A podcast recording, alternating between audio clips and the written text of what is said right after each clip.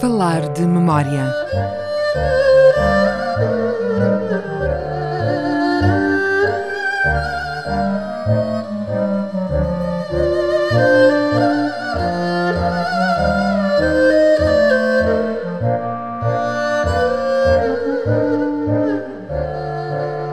Viva, sejam bem-vindos falar de memória, sempre com João Guedes. O meu nome é Hugo Pinto. Hoje recordamos uma relação antiga, muito antiga.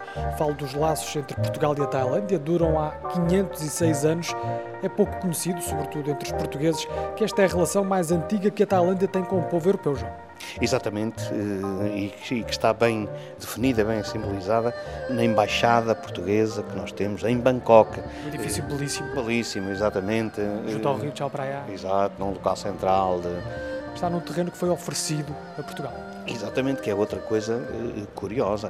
Uh, eu creio que não há nenhuma embaixada mais uh, que tenha sido uma dádiva do, do, do, governo tailandês, porque nessa altura havia muita preocupação em, em fazer oferecimentos desses, porque sim, podiam ser precedentes que levassem a uma ocupação das, das potências ocidentais, não é? De maneira que os governos aqui do... do... Dá-se uma mão, agarra-se um braço. Exatamente, não é? E de maneira que os tailandeses fizeram isso uh, com toda a... Um gesto de boa vontade. Exatamente. E de amizade. E de amizade. Portanto, é porque as coisas já vinham de, de longe.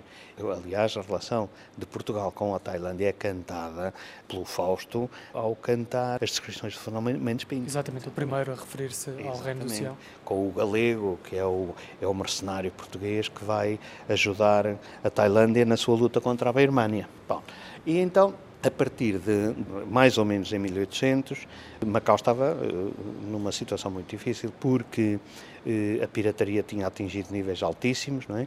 Nós tínhamos uma frota de lorchas que se dedicavam principalmente ao comércio costeiro aqui entre as cidades costeiras da China, até lá, lá para cima, para Xangai, até mais para Nanquim, eh, e eram sistematicamente atacados pelos piratas. Ora, os piratas, nessa, nessa altura, aparece um, um, um caudilho dos piratas muito importante, que era Campau Sai. Atenção que quando nós falamos dos piratas chineses, é preciso não confundir com aquela imagem que nós temos ocidental do Capitão Morgan e desses piratas. Não, os piratas aqui eram caudilhos políticos, portanto.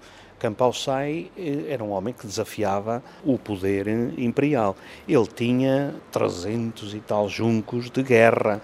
E de maneira que nessa altura nós estamos uh, uh, aflitos como sempre, porque na altura Portugal já estava em crise, uh, já não havia dinheiro.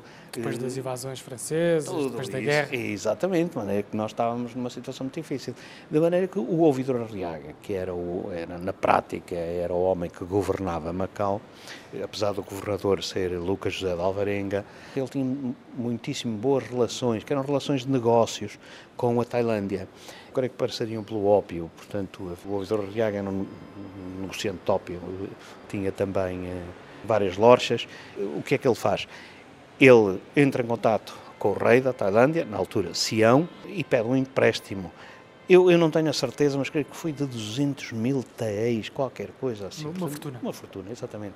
Para conseguir construir cinco navios que fizessem frente ao, ao, aos navios de Compassai. Ora bom, o relacionamento com a Tailândia, lá está, deveria ser, já nessa época, muito bom e, e, e assente eh, numa sólida tradição, porque a Tailândia abre os cordões à bolsa e empresta esse dinheiro todo ao Vitor Arriaga e ele consegue mandar construir os navios com umas, umas dezenas largas de canhões de grande calibre, portanto, aquilo ficou num, num orçamento brutalíssimo.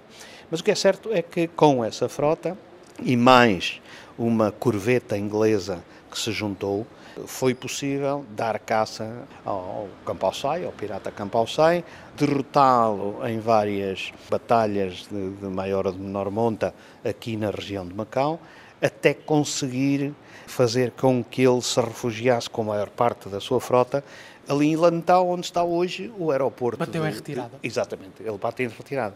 Praticamente a esquadra toda eh, é afundada, é uma grande vitória sobre, sobre o, o Campo Alçai.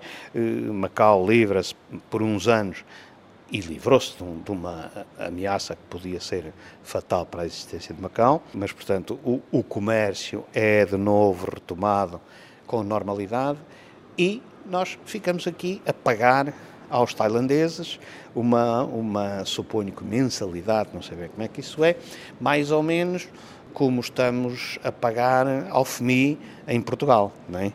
E de maneira que a questão é esta, é que o montante foi de tal maneira elevado que Macau, quando tinha dinheiro, pagava, quando não tinha dinheiro, não pagava, e o que é certo é que a dívida só foi paga já em pleno século XX. E assim recordámos os antigos laços entre Portugal e a Tailândia, fruto dos quais Macau obteve, já no século XIX, um empréstimo que foi precioso para vencer uma luta contra piratas. Pode seguir-nos também em memoriamacau.blogspot.com e ainda no Facebook basta procurar por Falar de Memória. Obrigado, João. Até para a semana. Obrigado, Hugo.